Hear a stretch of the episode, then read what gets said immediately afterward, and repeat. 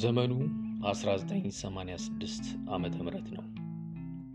ለመጀመሪያ ጊዜ የውሃ ጥምቀት ስርዓቱን ከታናሽ እህቱ ሰብለ ይመር ጋር ያደረገው። በዚያ ወቅት በክርስትና ሕይወት ጠንካራ የነበረችው እናቱ ወይዘሮ አሳመነች ደስታ ልጆቿ በክርስትናቸው ጠንካራ ክርስቲያናዊ ማንነትና ባህሪ ተላብሰው በአስተምህሮቱ ተኮትኩቶ እንዲያድጉላት ከዛም ዘለል ሲል በአገልግሎቱ እንዲተጉላት የልብ ፍላጎቷ በመሆኑ ዕለት ከዕለት አርያ በመሆንና ወደ ቤተ ክርስቲያን በመውሰድ ታበረትታቸው ነበር። ከዚያም ጌታን በመረዳት ለነፍሱ እርካታና አዳኝ መሆኑን በመረዳት የውሃ ጥምቀቱን ከእህቱ ጋር ወሰዱ። ዮሲ እንደሚናገረው በዚያን ጊዜ ከእናትና እህቱ ጋር ወደ ቤተ ክርስቲያን ሲሄዱ አጋንንት ሲጮሁ ሲመለከት በመፍራት ዳግመኛ ወደ ቤተ ክርስቲያን ለመሄድ ሲያስብ ያስጨንቀውና ያስፈራው እንደነበር ያስረዳል። ዛሬ እንዲህ በዝማሬና በቃሉ እንዲያ ሊያርበደብደው በዚያን ወቅት ያስጨንቀው እንደነበረ አሁንም ደግሞ ያስረዳል። እዚህ ላይ ሳይጠቀስ የማይታለፈው ነገር ቢኖር በወቅቱ እንዲህ እንዳሁኑ ቸርቾች በየቦታው አልነበሩም። ስለዚህ በአብዛኛውን ጊዜ ወደ መካነ ኢየሱስ ቤተ ክርስቲያን ይሄዱ ነበር። እዚያም ለመሄድ ከጃን ሜዳ እስከ ልደታ፣ ከጃን ሜዳ እስከ እንጦጦ የትራንስፖርት ወጪ እንደ ልብ ባለመኖሩ በእግር ይጓዙ ነበር። ታዲያ ያ ዘር ዛሬ አፍርቶ ከብዙ ሊከሰቱ ከሚችሉ ጥፋቶች ታቅቦ ለዚች ጊዜ በቃ። አሁን የሕይወት መንገዱ በመከፈቱ በወቅቱ አብረውት ከተጠመቁ ወገኖች ጋር በመሆን የአብሮነት ጸሎት፣ የመጽሐፍ ቅዱስ ጥናት እንዲሁም የምስክርነት ተግባሩን ያጧጥፎ ጀመረ። ይህ ሂደት የእግዚአብሔር ፍቅር በውስጡ ያለና ኅብረቱም ጠንካራ በመሆኑ በውስጡ ያለን የዝማሬ ስጦታ በመጀመሪያዎቹ የቤተ ክርስቲያን ሕይወት ልምምድ ወቅትን ይገለጥ ጀመረ።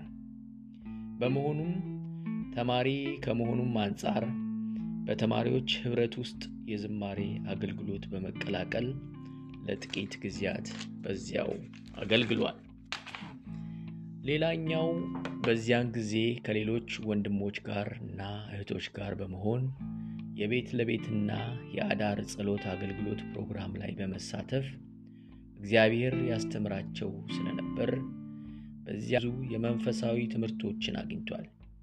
ያ መሰረት ለዛሬው ክርስቲያናዊ ማንነቱ እንደ አለት ሆኖታል። እግዚአብሔርን በመፍራት ትእዛዛቱንም በመከተል ከብዙ ወንድሞች እንደተማረም ይመሰክራል። እንዲህ እንዲህ እያለም ሌሎች ወንድሞችና እህቶች በተጨማሪ እያገኙ ኅብረቱ እየሰፋ ሳለ ያኔ የአከራዮች የቤት ልቀቁ ጥያቄ መጣ።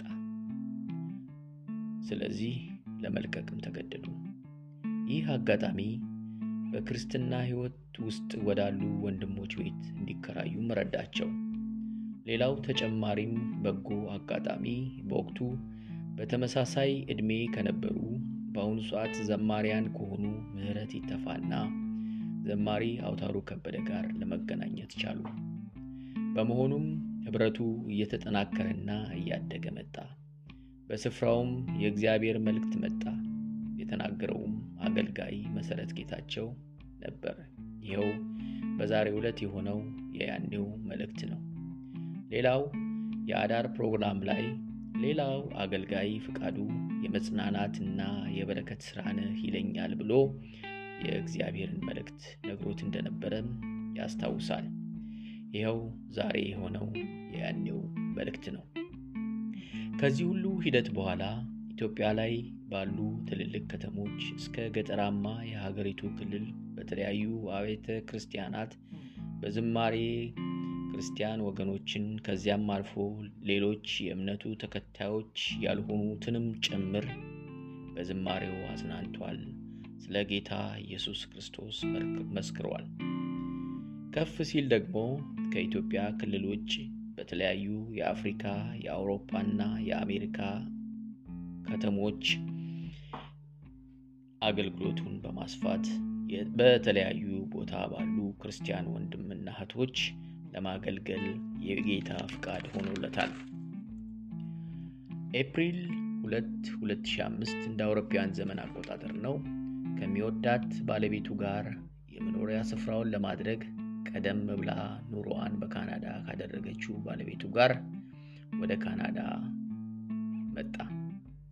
በወቅቱ ስለነበረው ሲናገር የተለየ ፍቅር፣ የተለየ ጸጋ ካለው ከምሕረት ወንጌላዊት ቤተ ክርስቲያን ወገኖች እንደተገናኘና በዚያም ደስ የሚል ጊዜ እንደነበረ የአባቱን ቤትም እንደተቀላቀለ ያስታውሳል። ከዚያን ጊዜ ጀምሮም በቤተ ክርስቲያኒቱ በፍጹም መታመን በትጋትና በጌታ ጸጋ እያገለገለ ይገኛል። በእነዚያ ጊዜያትም የተለያዩ ፈታኝ ጊዜያትን አሳልፏል። እነዛንም በጽናት በማለፍ በዛሬዋ ዕለት ከወገኖቹ ጋር ለዚህ ደርሷል። ዘማሪ ዮሴፍ በዚህ ምድር ላይ ሳለው እግዚአብሔር ሁለት ጊዜ በታላቅ ድምፅ ተናግሮኛል ይላል። አንደኛው ሕዝቤን ወደህና አክብረህ እየጸለይክ አገልግል የሚለው ሲሆን ሁለተኛው ደግሞ 2012 ዓ ም የተናገረኝ ነው ይላል።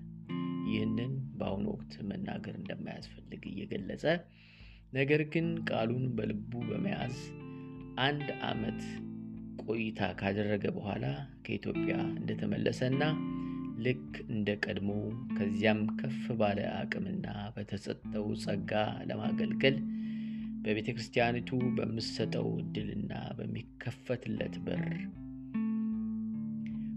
ለማገልገል ደስተኛ እንደሆነም ይገልጣል።